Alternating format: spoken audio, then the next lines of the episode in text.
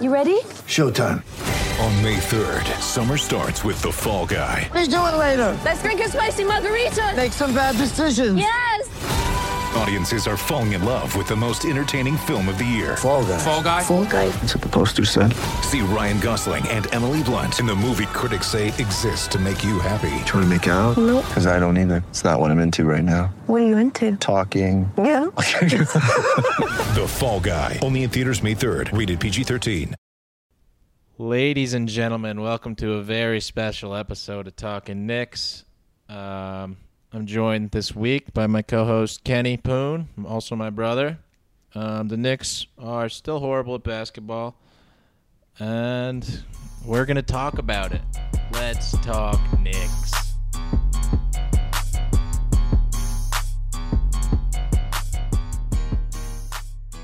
All right, Kenny. Aside from the Knicks being terrible, how you doing? Doing all right. Doing all right. Had a nice little weekend. I went and saw Frozen 2. No spoilers, but pretty good movie. Uh, yesterday, I hung out with Tom. We did an escape room. We did not escape. And uh, that's kind of like being a Knicks fan. I can't escape it. And it's just there at all times. You know? You know what I mean? Yeah, yeah. I've, Uh, I've never seen Frozen one. Um, and did you get close to escaping the the room? We did. We got like so ridiculously close, but we like missed one thing. And uh, as we were leaving the room, we were talking to the the lady who was like supervising us, and we're like, "How close were we?" Because they like watch us on monitors and they uh, can see what we're doing. And like, "You guys were like 97% of the way there, like three percent more, and you would have been out, and we didn't do it."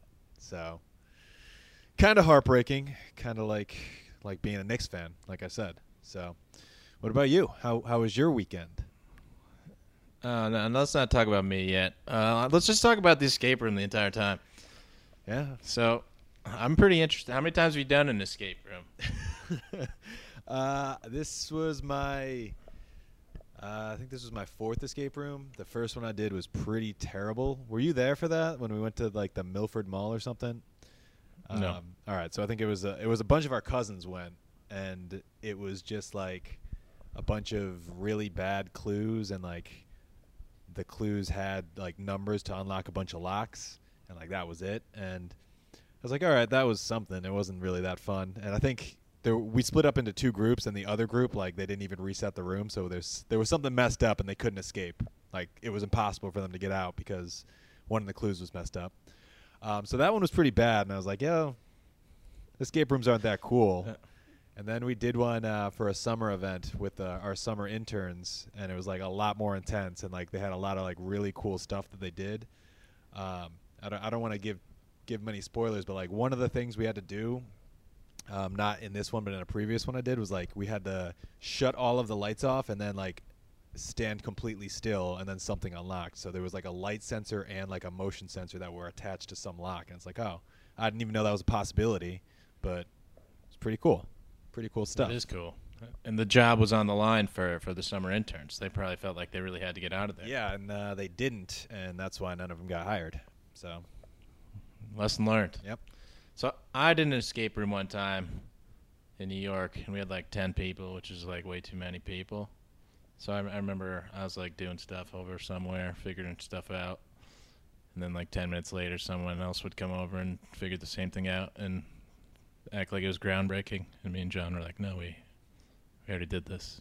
Yeah, and I think that was that might have been one of our problems because like we were a little bit disorganized, and maybe it was just it was kind of the way that this one was set up. It was set up a little weird, so there was like a little bit of a competition element to it. And then once once we all like started working together, like we were still not really on the same page. So like someone would go do something, and then someone else would like go do something else, and like no one no one was on the same page. But if we were, I think we would have gotten that extra three percent. We would have gotten out. All right, all right. Should we talk about the Knicks? No, I, don't think so. I, think we just keep I don't. I really way. don't want to because the the Knicks are so bad. Like the thing is, the Knicks tonight lost by two points, and there was probably thirty seconds of my life where I thought maybe they'll win, like maybe, and it it was when Marcus Morris tied the game at 61 in the third quarter when the Knicks were going on a big run.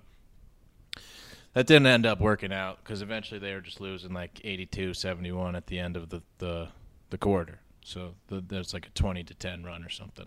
It, that's not the exact numbers, but it, you get the gist of it. They were outscored by at least nine in the rest of the quarter. Second point in time was when Frank had that three after Marcus Morris hit two threes, and then Wayne Ellington hit a three. All this is all like the last five minutes of the game. And then Frank had a like a wide open three in the corner, and you're like, wow, like the crowd was really into it. Like if he hits this, this this is like big. And then he missed, and then we lost. Yeah, that's. I mean, I don't know if we need to talk about any more from that game because that's that's pretty much it. I mean, this was. Uh, I- don't know. Like, I never really.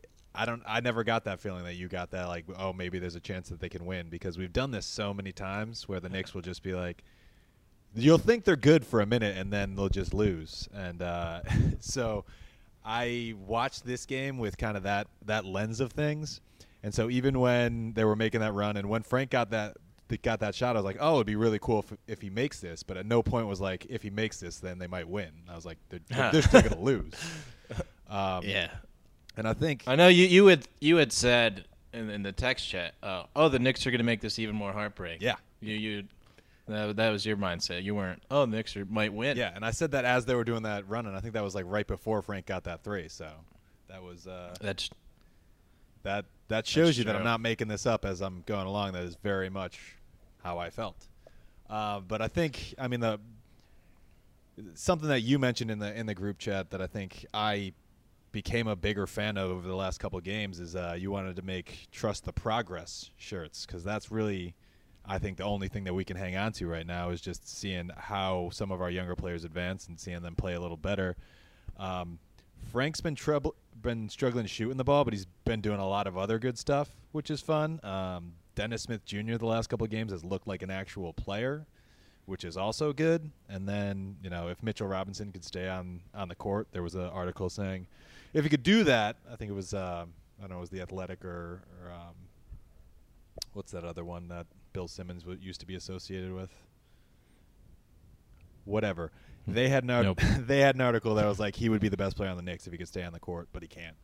Um, yeah. Mitchell Robinson fouled out six fouls in 19 minutes today. For to, for your point. yeah, and so and then I I mean Dotson, who has also been struggling shooting the ball. He uh, he had a couple shots today, and he had a couple drives today that you're like, all right, he might be might be figuring this out. So all we can do is look for progress, right?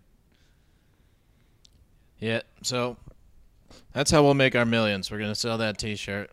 Yeah, no copyrighted right now. We uh, we If you're that. listening, we we just copyrighted this, so don't do it yourselves. Yeah, it's like uh, Michael Scott declaring bankruptcy. We're just declaring copyright. No, I'm doing it. We're both lawyers, so Yeah. this is this is official. Know, this is true. All right. So Do you want to talk about the other games or just? I think we should. The, so the one thing, the craziest part about this week is that the Knicks won a basketball game. You wouldn't know that by watching the three games that followed, and they won a basketball game by a lot. Yep. They won by 18 points. And they had, I think that was their first win against the Cavs in like the last eight tries or something, something like that. Something crazy. It was like LeBron always beat them, and then after LeBron left, he, they still won. yeah. So it was it was a big game for us. Uh, Kevin Love didn't play. Larry Nance Jr. didn't play. Julius Randle had a field day against uh, whoever's left. I don't know who that is. Tristan Thompson having a year, but didn't didn't didn't work out for him that game. Yeah. And so the Knicks won this game 123 to 105. They went up 32 to 20 after one.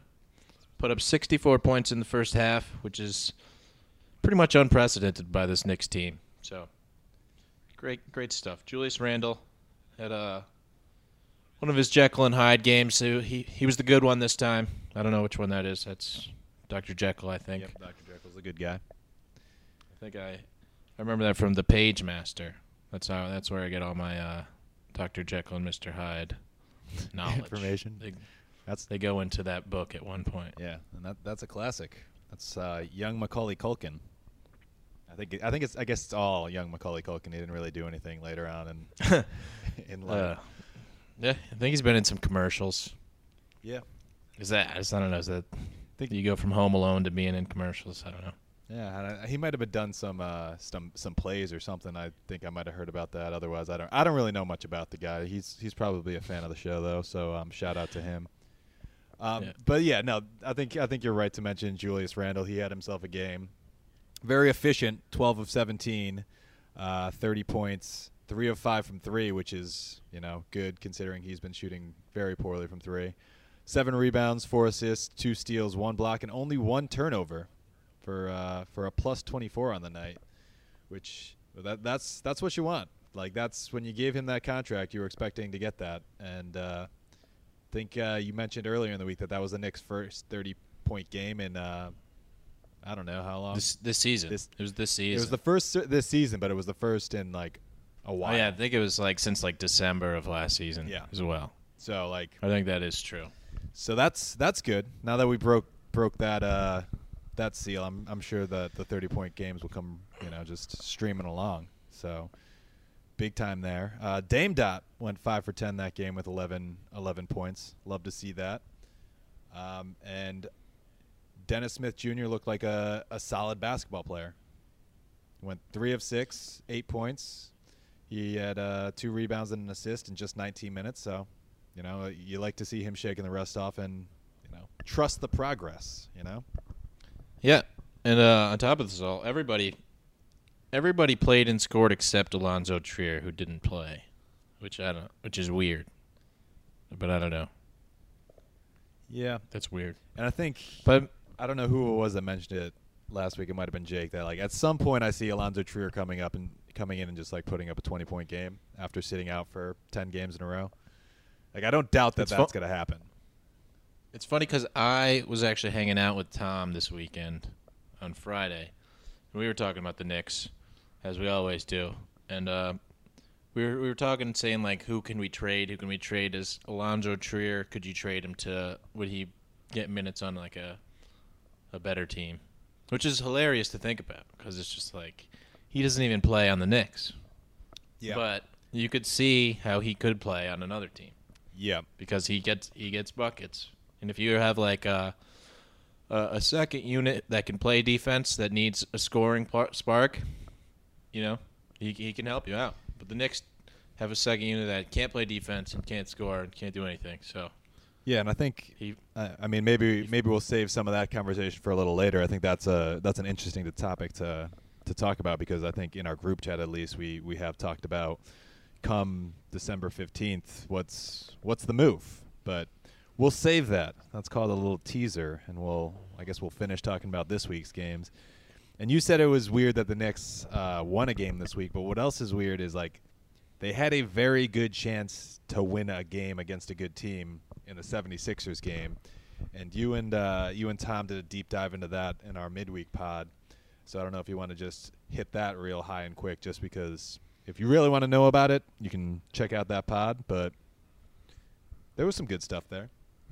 yeah. So at one point the Knicks made like eight or nine, at least eight shots in a row. I know that in the third quarter they they went on a big time run. They might have been like 19-0 maybe. I know they went up 17 points in the third quarter. Yeah, they were winning 77 to 60. And then they were no longer winning 77 to 60. they kept it close throughout the fourth. Um, ultimately, Marcus Morris had like a was on. Randle got a steal outlet to Morris. This is in like the last minute of the game. Fast break. Morris. Me and Tom talked about it. It looked like he may have gotten fouled. And I'll I'll say I, lis- I listened to your podcast and I heard you say that, so I went back and looked at the two minute report, and that's not to say much because every single time you look at the two minute report, they're gonna they give the benefit of the doubt to the refs. So like even if there is some contact, like if they there's some contact and they call the foul, they're gonna say yeah that's the right call. If there's some a little bit of contact and they don't call the foul, they're gonna say yeah that was the right call. So they said it was not a foul because it was not called a foul. So I don't even think they probably didn't even look at it because of the game. They didn't even show a replay of it, even though it was probably the most important play of the game from from the Knicks standpoint. yeah, and when when they do it on the, the two minute report, they show a link, and they only showed the one like high angle of it, so like the wide angle, so you couldn't really see what was happening. You just have to trust their judgment that uh, it was not a foul. Ah, that's the world I want to live in. You're just gonna have to trust me on this one. With no no proof. Don't worry about it. It doesn't how I do matter. Okay, it just it doesn't matter. It's like not important. The Knicks aren't like a real basketball team. That's our Ugh. that's our weekly. I think you should leave reference for Big Baby David, who could not be with us this week. He's doing his job. What a loser on a Sunday a- night. Yeah, I got to go to work early tomorrow to do my job. For it was just terrible. I don't know. Yeah, it's a it's a Only two, only only three days this week though. Two and a half days, I guess. two and a half. That's huge. Yeah. And I'm I'm going to New Haven. I think I'm gonna go to New Haven on. uh Let's get sidetracked. Why don't we? Yeah. I'm gonna go Oh, to New, New Haven on Wednesday. Kenny works in New Haven. I work in Greenwich. We work at the same law firm, different offers, different practice groups. I'm gonna go to New Haven and, and eat eat lunch with the New Haven folk. Yeah, so this is uh this is our weekly advertisement. Uh, every year at our firm, the the associates go out to Bar Pizza and get Thanksgiving pizza, which is you know you take a bunch of Thanksgiving foods and put them on a pizza and you eat it. It's like mashed potatoes, uh, turkey stuffing, I think some gravy, and it's delicious. So if you're ever in New Haven around Thanksgiving time, check out Bar for the Thanksgiving pizza. Uh, you just made us a lot of money. A lot of money with that one. Good work. Um, so, like we said, we lost the, the 76ers. If you want to know more about that, you can listen to me and Tom talk about it. So, Um, I mean, if I could just jump in quick, it's weird because we had of course. we we went one and three this week, but we had a chance to win three of those games, and then the the one we didn't have a chance to win was the Spurs game, which was just ugly. So I don't uh, I don't even really want to talk about it, but we I mean, go ahead, go ahead with it. I'll talk about it as much as I can. Um, so the Spurs came into this game on an eight-game losing streak, believe it or not, despite the fact that they're the Spurs. They're on the second night of the back-to-back. Tom and I watched them play the 76ers on uh, Friday night, and they looked pretty good, to be honest. They they they were fluctuating. They were losing like the whole time. They were lo- bouncing back and forth between losing by like three and losing by ten. They never like got over the hump, but they, they kept it close throughout. But still, they're on an eight-game losing streak on the second night of a back-to-back. The Knicks hadn't played since Thursday. They had two days off, and they're at home. And the Knicks just got destroyed. The Knicks were losing 32-16 after the first quarter. 30, uh, and then let me do some math. 32 plus 36 is 68. 27 plus 16 is 43. 68 to 43 at halftime. It's pretty bad. And that is pretty bad. 68 minus 43 is 25. So the Knicks were losing by 25 points at halftime. And so the final score, the Knicks lost by seven. But this is like the most deceptive. Like you can't trust a box score score possible. Because I, the Knicks were losing by 25 in the middle of the third quarter, and I stopped watching. So Wish we could do that with the rest of the season. yeah, the Knicks are the equivalent of losing by 25 in the first quarter right now, season wise. Yeah. Unfortunately, there's a long, long season left. It's an analogy. It's sad. To, It's an analogy. sad to think about. That's sad. Yeah, but uh, Anyways, so the Knicks just like they made their com- comeback kind of in the fourth quarter, but like there was this seven point game is like they never really got closer than seven. This is like this is like the end of the comeback. yeah. If they just had another another quarter, maybe they could have done it, you know. But they didn't, Yeah. so they didn't. And I actually I did not see this game. Uh, this game was while I was locked in the escape room, and because we didn't get out, I wasn't able to watch it. Um, I did see some Lucky. highlights.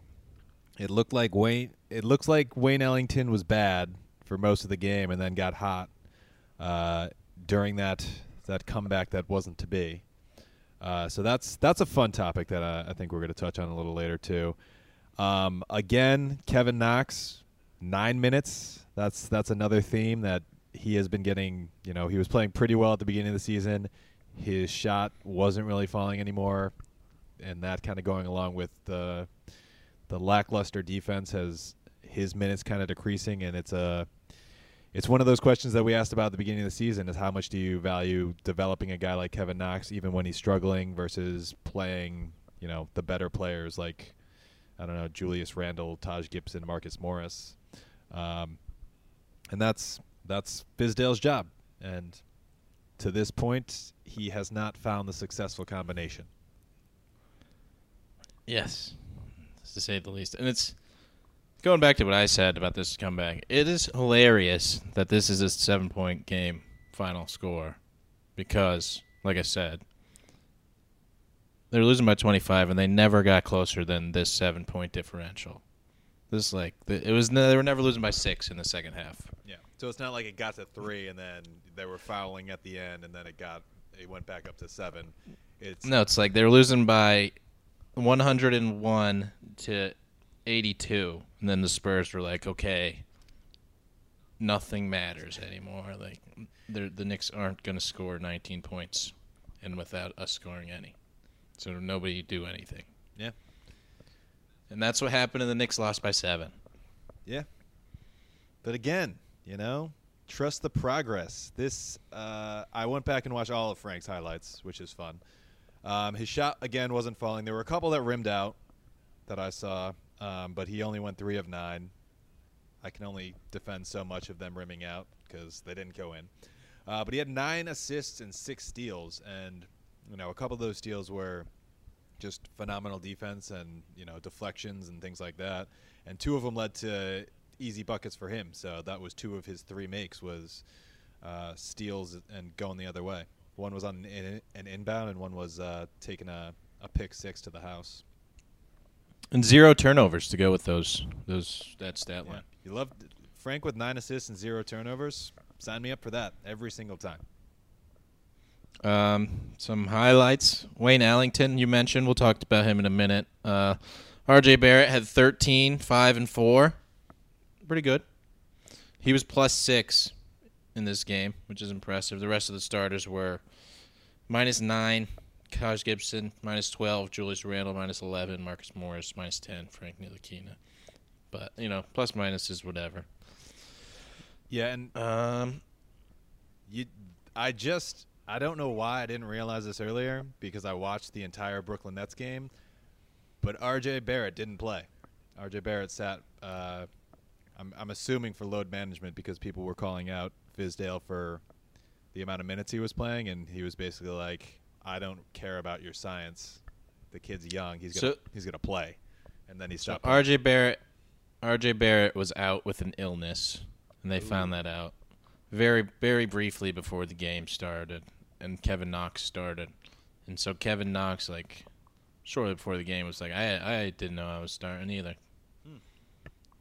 So That's good. He found out. He found out shortly before, and I know like an hour or two before, people were saying starters are gonna be the same as last game, and that included R.J. Barrett. So Yeah. he's sick. Got the day off. Like you said, he deserved it. Uh, I mean, we could have used him. Loss hurt our playoff chances, but Hmm. that's okay. Help. Helps the uh, lottery odds though. Helps the lottery odds. You would have Mm-hmm. liked to beat the Nets just because, you know, we don't like them. I guess. I, I mean, I don't care I mean- about them either.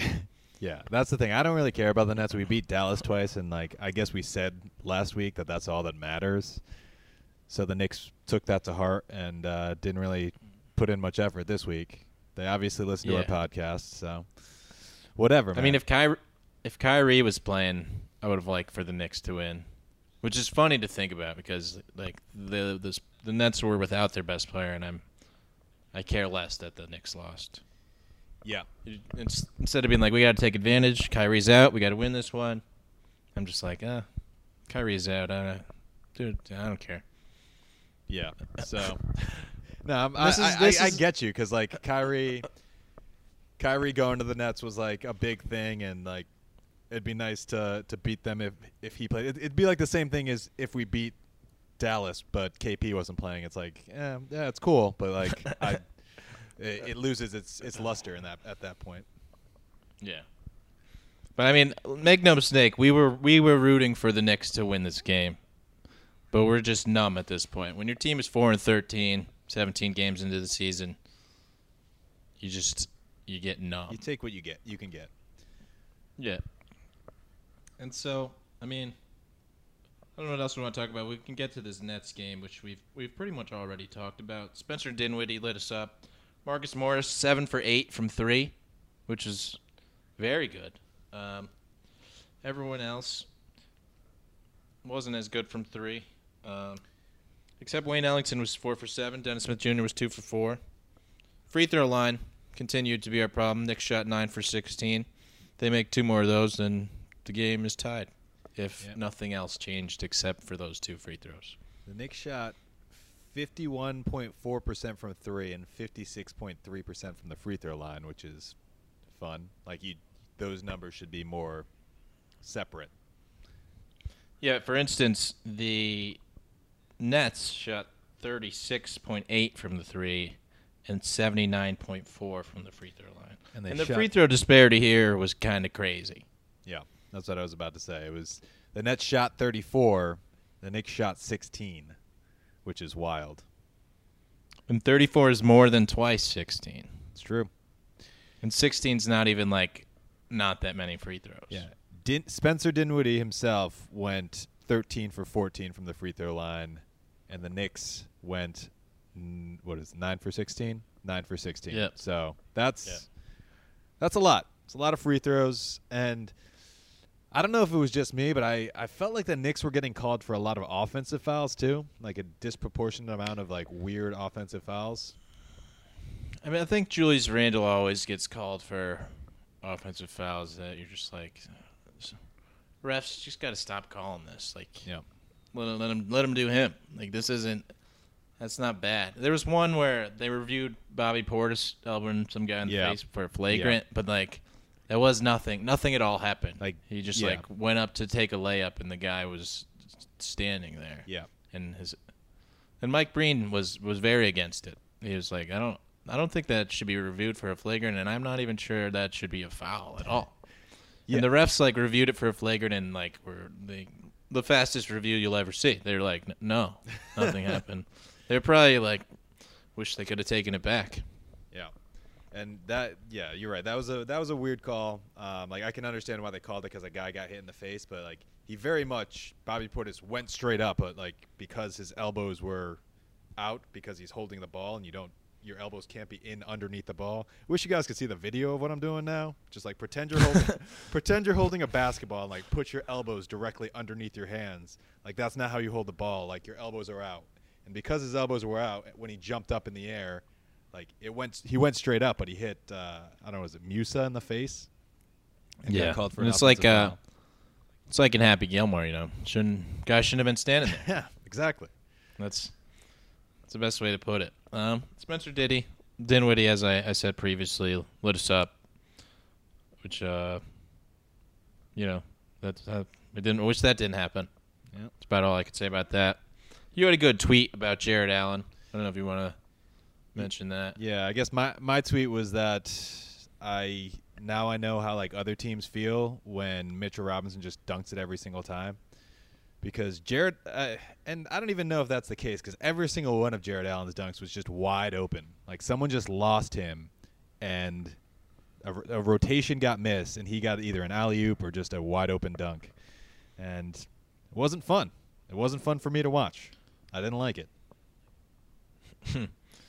Yeah, and oh goodness, another like I was mentioning about with the the Spurs final score. This score is kind of funny as well, 103-101, because the Knicks were not winning at at any point after like winning by like three at the very beginning of the game. I don't think. I think they tied it 61-61, but it never. They're never actually winning. Can you correct me if that's wrong? I don't. I don't think they were. don't recall them winning at any point, but you you can talk for a minute and I can try to figure that out. No, uh, we're, we're just gonna have to go off what I said. All right. The Knicks were winning by three early, and then they were losing the rest of the game until Marcus Morris tied it at 61, and then they continued their losing ways, and then they got it close. Because I mean, they were losing by like 10 or eight in this final like five minutes, and then they just hit four threes or three threes and made it close. Yeah, that and that looks right. Looking at the the game flow from from ESPN, but I'm clicking on it and nothing's happening, so it's not telling me the scores. Yeah. And so as we as we mentioned, it just it just didn't seem like the Knicks were gonna win until like at the very end. You were like, could this happen? You That's you were most- like that. I wasn't. I'm talking to the, the viewers at this Ah, yeah. point. We were the, unlike you. The rest of us were like, could we do it? Could the Knicks pull this one off? You know, they need to win statistically. They have to win eventually, and this could be that one. But it wasn't destined to be. It wasn't written in the stars, unfortunately. But Marcus Morris continued to be our best player, as I mentioned, seven for eight from three. And let's let's get on to uh, Wayne Ellington.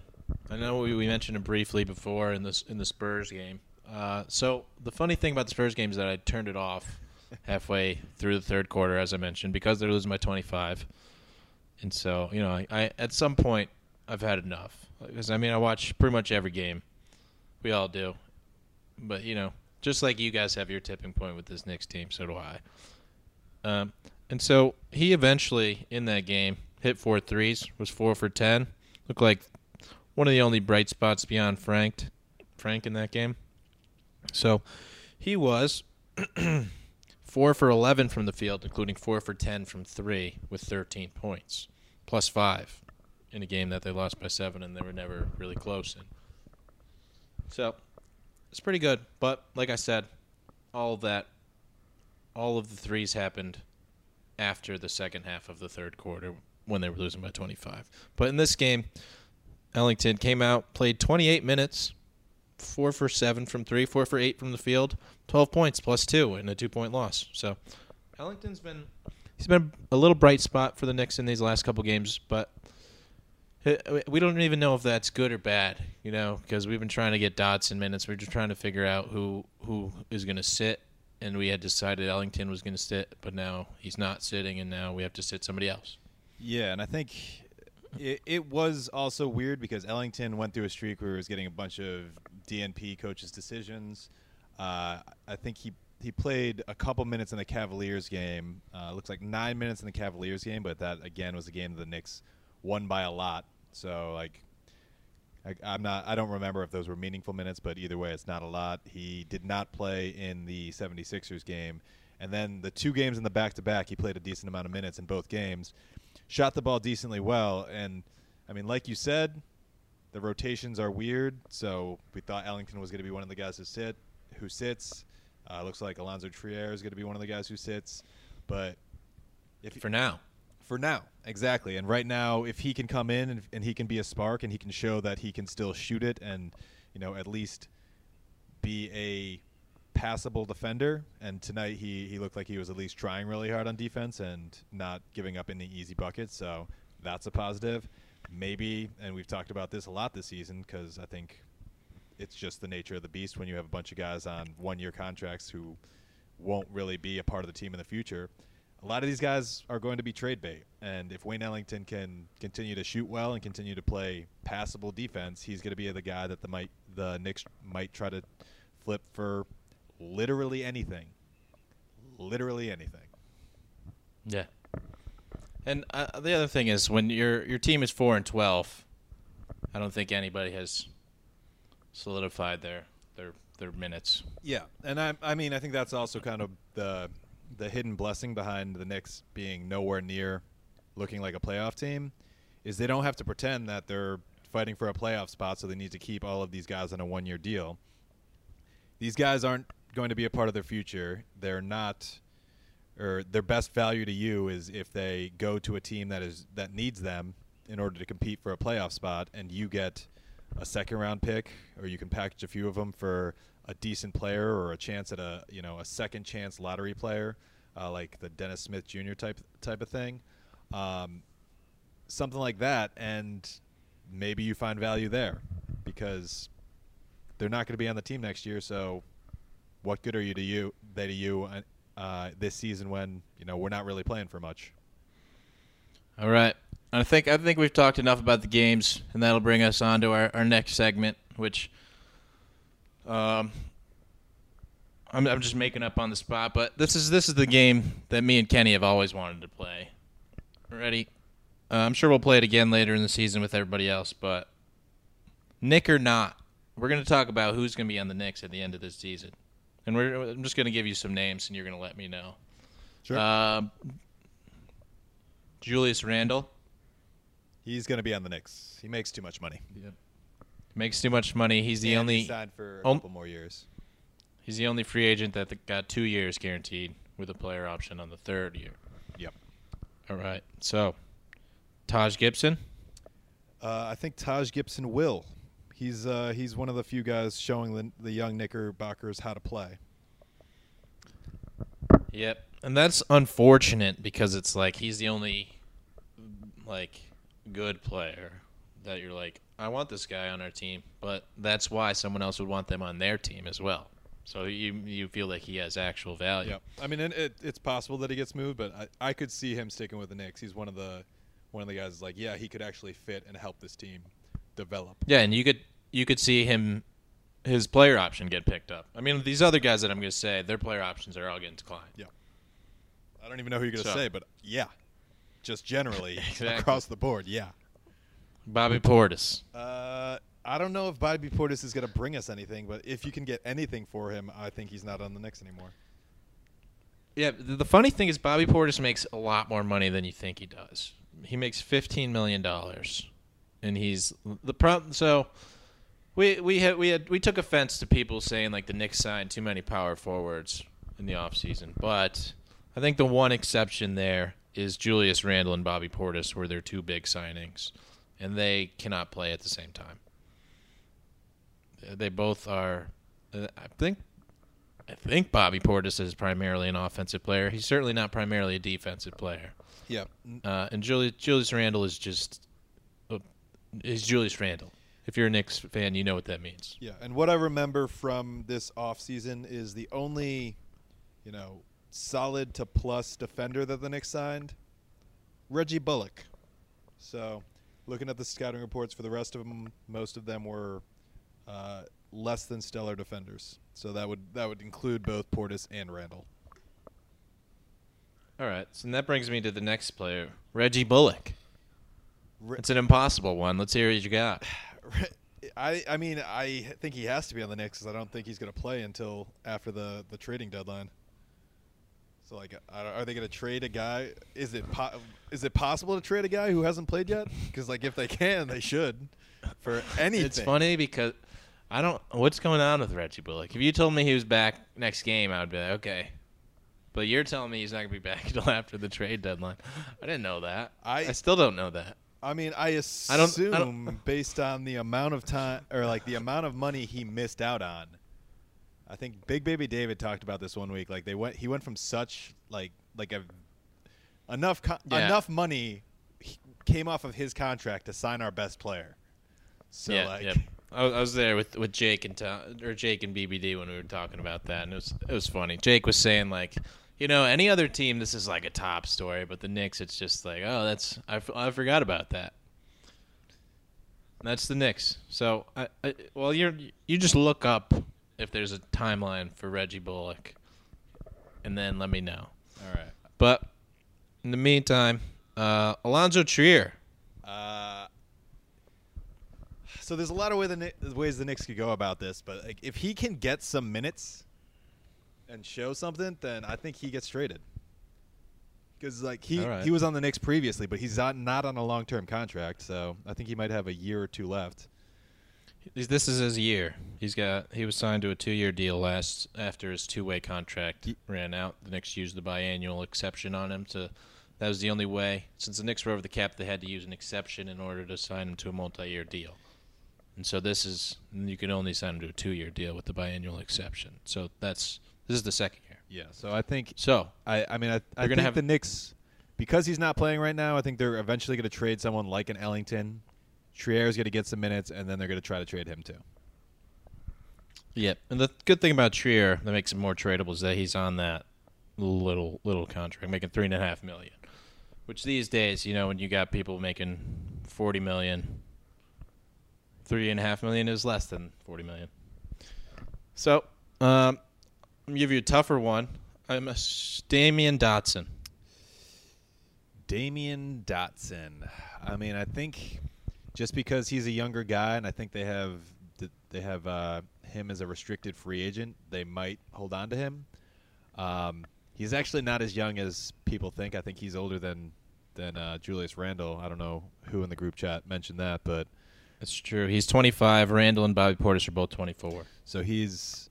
But I, I like his game, and he's one of the few guys that has a two-way offense, offensive defensive game. Um, so I would like him to be on the Knicks, and but you know, again, he is not on a, a long-term contract. So if you get the right price, trade him too. But I, I see him as a Knick.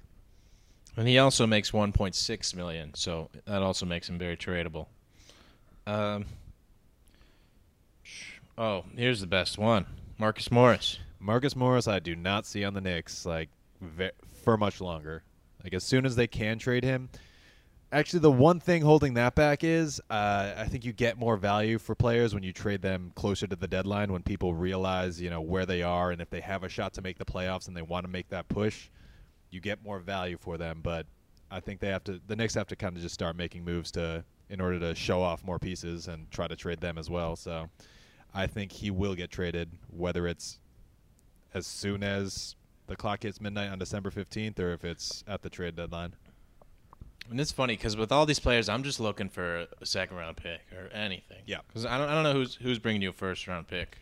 People people are stingy with those these days. Yeah, but I mean, maybe you, you package some together or you take on uh, an extra year from someone else, but there's not much going on this summer, so I don't know like who's coveting cap space enough to, to take on one of our players and uh, get free agent or money for next year. Tim Hardaway Jr. for Marcus Morris. They don't have any any picks to attach anymore. They traded all of them. Dallas Yeah. did. Hypothetically, if they did, Because I, I legitimately thought about that at some point. I was like, oh, you know, it would be good if we took Tim Hardaway Jr. back for a third time. I would do it if we got a pick with it. But Ma- would you? Like, I mean, I mean, not I- for the pick value, for your sanity. you I- you would you would accept watching Julius Randle and I Tim Hardaway Jr. on the same basketball team. I have accepted that the Knicks are going to be bad this year and next year, and after that, like if the more picks, like the more likely it is that we will be a decent basketball team. And I'm in it for the long haul, man. I'm like I'm stuck with this team. I can't escape it, just like that escape room. So might as well invest in the future. It would be bad to watch. I acknowledge that. I'm I'm just like thinking about how bad the Knicks are now, and let's just imagine you replace Marcus Morris, the best player on the team, with Tim Hardaway Jr. And that's what It- would is that worth a first round pick for the fans? Yeah, it's it's not good. and it- it also And Tim we're Hardaway Tim Hardaway Jr. is also terrible for development generally, just because he's just launching shots. Like he's not he's not getting the teammates involved. He's he's a gunner. So maybe that maybe that's not worth it. Uh, the the good thing is that this is all hypothetical, but we are, because we already have the Mavericks picks, so that Yeah. we, this can't happen. This- This can't. It can't happen, right? I mean, we've said that so many times before, and it's just happened. But I, I was thinking we could actually take back Courtney Lee for Marcus Morris and grab, grab a second round pick. The, the Mavs have a good amount of second round picks. So maybe I like Courtney Lee. We we, we enjoyed his time here. He just made a little too much money, but you know he didn't do anything wrong to us. And then we I mean I feel bad for Courtney Lee in this situation, but we could give him the same treatment that we gave him previously and just sit him on the bench despite the fact that he is a better player than a lot of the players on our team.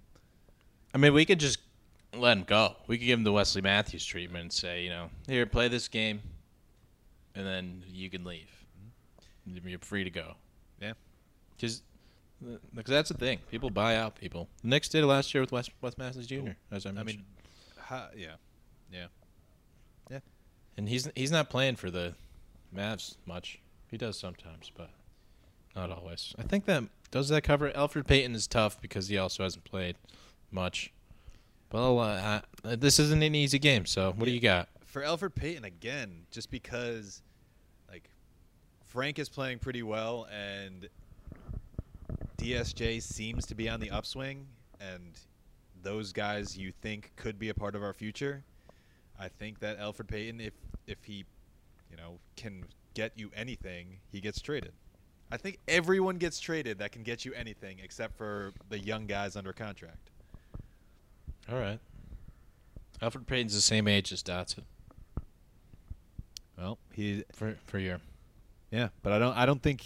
I mean, he doesn't have the upside of of either DSJ or Frank, and both of those guys are five years younger than Dotson, four years younger than Dotson. Yeah. So All right, I think it's time for the awards. Um, the, what do you got? Let's hear your award. uh, I I was semi joking and semi serious with you at the beginning of the show. Um, I I texted you guys and said I was planning on giving the nobody gets an award award because nobody deserves an award because the Knicks are just breaking my heart all the time. Um, but I'm gonna give would a. I would accept that. Eh, I'm I'm gonna give. that- Go ahead. I think that's the right answer. All right, fine. Then I'm done. I'm done. no, no, no. Please, let's see what Um, you got. I'm a, I was gonna give a a repeat award that I gave just a few weeks ago, which was the you gotta figure out what you do here award to uh, Fizdale because he's got a like I don't know what he's doing. I never know what he's doing, and um, I the defensive sets I have mentioned before. I don't love us switching on everything, and I think uh, Breen and Clyde were kind of getting annoyed with that earlier today. They weren't so aggressive about it, but they were just mentioning like, "Oh, you get bad matchups with that, and they can get whatever matchup they want." Um, and then the fact that uh, Jarrett Allen was just getting so many wide open dunks, like I can't uh, I can't blame the players anymore because this is what was happening last year, and we're just like, oh, it's a bunch of young players, maybe they don't know the defense, but this is an entirely different team with entirely different players, and they're still can't get the rotations down, and people are just ending up with wide open shots, wide open dunks all the time. Not sure what's going on.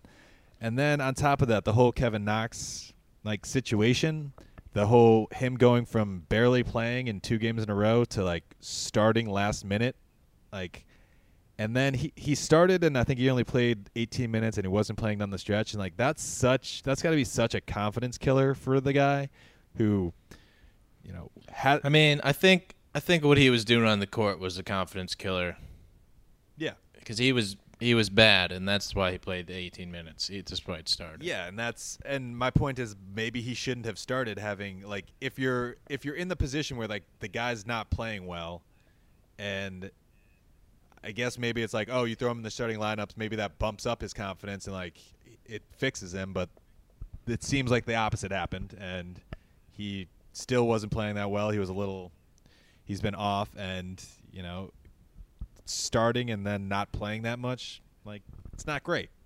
I don't know. Yeah, it was, I don't know. it was tough. It's tough, and every every week we talk we, we, we forget to talk about Knox because it's I, I don't I don't know. At the beginning of the year, the first few weeks, he just did the same thing, and you were like, all right, this is pretty good. I'll accept this. He just comes in, knocks down threes, but now it's just like he he's in a rut, and he, I don't I don't. It's tough to watch. I don't know when he's not making threes. It's just like, uh, what is this? This isn't. A, you shouldn't be in the game. Yeah, and I mean the problem is when he's both not making a shot and he's, you know, he has been struggling defensively this entire time. So like that's what makes it difficult. Um, but I still believe that him kind of being a little more anonymous this year, whereas last year he was the focal point of the offense. I think that that's better for him because, you know, he's not he's not getting the same attention, and he he hasn't been playing well, but he's not getting the same you know visceral reaction from uh, from fans, from other people who were just talking about how he was the least efficient player in the NBA last year, and he's been better this year. And I know he's not playing well right now, but he's been he's been better. So I'm hoping that he gets out of this and you know plays some good basketball. Yep, it'll be interesting how Fizdale handles Knox going forward because you know it's it's tough because you know when you're not playing good. I don't know that the answer is just throwing you into the basketball game, but uh, Knox also said that it was tough only playing ten minutes the other day. So you know, I don't know. Yeah. Fizz doesn't know. He's got twelve other guys who are also probably complaining about would would complain about minutes if they didn't play. So I don't. It's a, Fizz is in a tough spot minutes wise. I mean, I'm I'm not gonna say he's doing a good job with the X's and O's or the minutes, but he is in a tough spot. Yeah, no doubt. But again, that's as Big Baby David said, that is his job. So I'm, I'm sure he can. Uh, I don't know how much sympathy I can I can give him for that. Yep. Right, you are. And to go to go to your award, unless you got some more to say. I was gonna see what your award was. Uh, I'm gonna finish up on your award All right. first. Um, so there's, well, there's one other thing. So I was actually thinking about giving the you got to figure out what you do here award to Bobby Portis because I don't, I don't, I don't know what he does. Like he scored seven points this week. He scored seven points, seven points, sixteen points, three points, and it's just like he's the second highest paid player on the team. He got paid more than Marcus Morris. So Marcus Morris originally was going to the Spurs on a two-year, ten million dollar deal, and Bobby Portis got this fifteen million dollar deal from the Knicks with the second-year team option. So I I don't. I don't know. He's he basically he he should be. He makes the same amount of money as Marcus Morris. So you'd have to think the Knicks thought he would be around that good. And he's definitely not. Yeah. Yeah. I don't. I, you know, I, I just don't know what they were thinking this offseason because like I I feel like everyone knew this offseason that they overpaid a bunch of players, but I think part of the reason that they did that was for the flexibility of not necessarily needing to sign people to longer term contracts, and so keeping their flexibility going forward. Um, and the fact that they were able to get Marcus Morris was just a bonus to that. But I I don't think that they were planning on uh, Bobby Portis being real good. I don't think they. I think they were expecting him to be better than he has been the last. I think they were expecting to do, him to do what he did in that Chicago win. Just occasionally. So the thing is, if if Marcus Morris, if that whole crazy thing with Mark Morris didn't happen, then Bobby Portis would be definitively the second highest paid player on the team by like five million dollars. I, th- I think. I think. Uh, yeah. So let's see. Randle makes twenty-ish million. Uh, Randle makes eighteen. Morris makes fifteen. Bobby Portis makes fifteen. Taj Gibson makes nine point eight. Elfrid Payton makes eight. So he would make five point two more than Taj Gibson. So hypothetically, if Morris wasn't here, I don't I don't know what would be happening. So maybe the Knicks office is even luckier that Marcus Morris is here. Because as much criticism as they've gotten, if Bobby Portis was doing what he's doing and Marcus Morris didn't exist, that'd be crazy. Yeah. And uh, I mean, maybe Bobby Portis's defense is if Marcus Morris wasn't, you know, taking up that usage, it'd be him getting the more shots up and stuff. I don't know if that's. I don't think that'd be a good thing for the Knicks, but Knicks, but it could potentially be a good thing for for Bobby Portis to get more shots up. I don't know. All right. And so, um, there is one thing I wanted to talk about that we just forgot to mention. Um, Go the for it. very, very, very end of the Nets Knicks game, when the Knicks were losing by two with 0.4 seconds left, the Nets just threw the ball directly at Wayne Ellington. Yep, that was a good play. we were, we were, big, we were big fans of that. Yeah. And so, and I, I, just, I, that doesn't fit in with what we're talking about right now, but I had to mention it because Yeah. that was great. I've always, I've always wanted someone to just throw the ball directly to the other team. Like if Wayne Ellington was facing, if he was facing Joe Harris, and Joe Harris passed him the ball, it would have been the same result. Yeah. So, uh, what's the rule on how long you have, like, that way you can actually take a shot?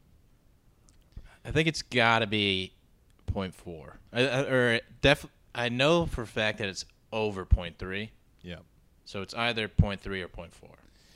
So yeah, that would be my ideal situation. Is if someone was in that range where you know that a team couldn't take a shot, and they that team was defending to try to get a five second call so they could throw it at the rim, and then you just pass it to that guy while he's looking at Yeah. you because Yeah. he can't do anything. And what I like is is if you know if you're inbounding under your own ba- or under the other team's baseline, up three with like 0.8 left, and you just pass them the ball in the within the circle within the arc, Yeah. then there's nothing they can do as well. That's Yeah. pretty funny. Yeah. If we're talking about fun stuff, I think uh, for some reason we ended up talking talking about basketball uh, in the escape room because I was there with Tom and another guy that we played in high school with, Chris Miller. And That's why he didn't escape. yeah, because we were busy talking about basketball. Uh, but we played against uh, some firemen in a firemen's game, um, and I still remember to this day during that game, one of the firemen like someone was like saving the ball. He saved it, d- like jumped out of bounds, threw it in. The fireman caught it, and then he passed it to the guy who was standing out of bounds. And I found that hilarious. That's pretty funny. That's pretty Yeah. funny. So similar type of thing. That's that's just good fun. And Another fun story for you. I got, I got a couple other fun ones I want to share. yeah, we're gonna make this feel like podcast fun since we we just talked may- about the Knicks. I may an have shared hour. them before, but, but I may have shared them before, but these are good. So, one game JV, you know, how sometimes like at the very end of the game, people just throw the ball up in the air to run out the clock Yep.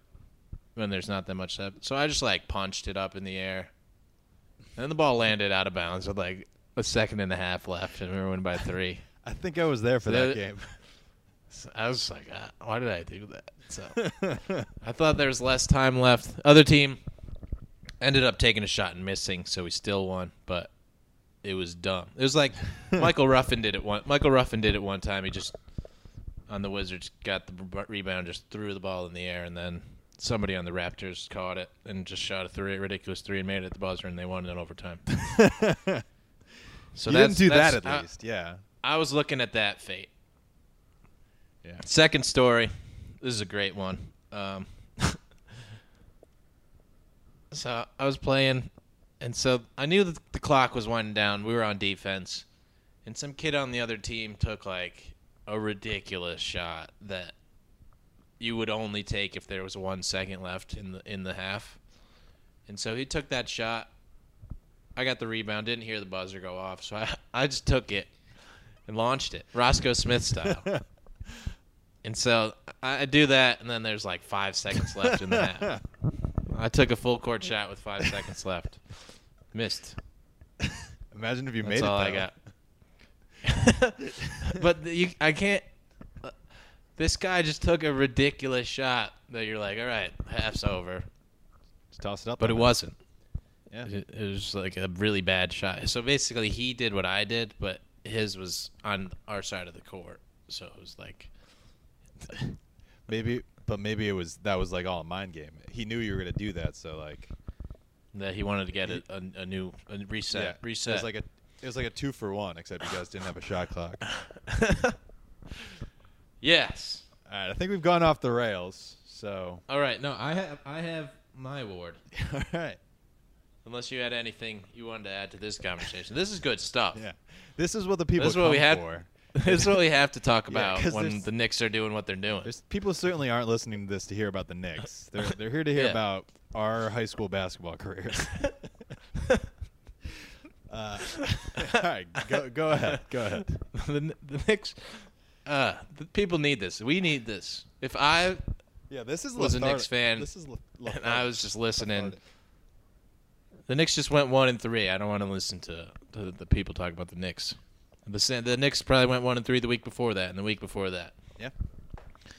How This is like could it be? Groundhog Day. So this is Groundhog Day. We got to mix it up. So my award, also going off your award, not not really, but to start it off, mine is like best announcers award. We Nice. because I, I can't talk. I can't talk about the team. Nice. Just just like you didn't talk about the team, you talked about the coach. So Clyde at one point, um, they were talking about how Spencer Dinwiddie had wanted to like securitize his contract Yep. and make it into a digital currency, and the NBA said no. And while he was lighting up the Knicks, uh, Clyde was like, "I'd like to put a couple dollars in." Mike, Pretty good. Mike, Mike Breen had a good laugh at that. But even better, and this also goes with your what do you what do you do here, Fizdale? So when the Knicks were down by four at the end of the game, um, the Knicks ran a play where Ellington, or they inbound. This is with six seconds left. And the Knicks losing by four. The Knicks had to score literally immediately. Yep. And so the Knicks inbounded it to Taj Gibson, which is already wrong. Like you had to score Taj Gibson at the You top of the key, like above the three point line. you already you already messed up. You weren't supposed to do that. So they it, though Ellington went ran backwards into like the backcourt, and they inbounded it to Taj, and then Ellington ran up, and then he just got the Taj gave it to Ellington, and he shot it, just like Airball. yeah, just like trying to draw a foul or whatever. But the point is, Clyde goes. That's the same play Charlotte ran against us to win the game. So it's just funny because it's it's good observation because that is the play. Uh, Frank was on the on Devonte Graham, but he left to go guard that go guard Taj The Gibson. guy that got man. Yeah. Yeah. And so it's just so funny to think that Fizdale was like, "This worked against us. This is gonna work for us as well." It could have. It would have been great, Yeah. except uh, we were down by four, and we Yeah. we need so we needed a quick basket and then a foul, and instead we, we took a three, and it ended up with Taj with uh, Randle getting two points, so it almost worked, kind of. Yeah, Randle got two points with 0.4 seconds left, and then they just threw the ball directly to us because it didn't matter. But it's it's funny. It's good to have Clyde and, and Mike Breen because you know they just know basketball, and it's funny that Clyde could just recognize that that was the same exact play that Charlotte ran because I I didn't know that. But then when he said it, I was like, ah, he's absolutely right. And when you probably think about it, you're like, yeah, that's that's the play. They gave it to that guy. They probably assumed that that the guard Ellington's man was going to go double or just to not run back into the backcourt with him at the very least. But he did. But here's the thing. I, I don't know why they would think that because why would they double Taj Gibson at the top of the key? I don't know. But I don't know. But you think? don't- you think like after Charlotte did that, they just like made that a regular thing at practice? Like, all right, here's what we're gonna pra- practice this every single day, and this is gonna be our go-to game-winning shot because it works so well Yeah. against us. Yeah. That's fun. Uh, It is it's very funny. Yeah, it just didn't it didn't work for us. It worked against us, not for us. so now they're it's, uh, scrap like- it. They're they're done practicing it. All Fizdale does is just watch other other teams. He watches Knicks filmed all all day and then just takes the other team's plays. Smart. The Knicks need plays, This- so if other teams have He's plays, got they should try 'em. he he just says these guys won their last game. We got to run their plays. And their players are like they played us though. it's got to be what happens. yeah. All right, I think that's all. I think we we worked with what we had. We talked about the escape room. We uh, briefly talked about the Knicks, and then we talked about our high school, High basketball, basketball. careers, Yep. as everyone wanted to know. Uh, I don't know if you got anything else. No, yeah. Uh, I mean, I guess we should mention mention this upcoming week we have uh, Toronto, Philadelphia, and Boston. So Nope. We shouldn't mention that. if you if you said like we had the Warriors, the Kings, and I don't know we're playing ourselves. somebody, yeah. If if we were playing, but like we're gonna lose those three games. There's no prediction necessary. There's the Knicks aren't gonna beat any of those teams at this point. All right, Maybe they could. They could go one and two, but that's just like that's best case optimistic. scenario. Yeah, but I, I'm gonna go. I'm gonna guess one and two just to be optimistic. That's good. That's Yeah. nice of you. But the thing is, you don't believe that. I mean, Boston. We don't know how long Kemba's out. We almost beat Philly, Huh. and I uh, Yeah, don't think we're gonna beat. Toronto in Toronto. So Yeah, Josh Richardson was also out when we played Philly. So I mean, it's not that's not Embiid or Simmons, but it's a person that starts for their team. Yep. Um, so we'll beat the Celtics now that I think about it. Um, I think that's it. I think we I think we covered it all. And then by all, I mean we covered it all. Yeah.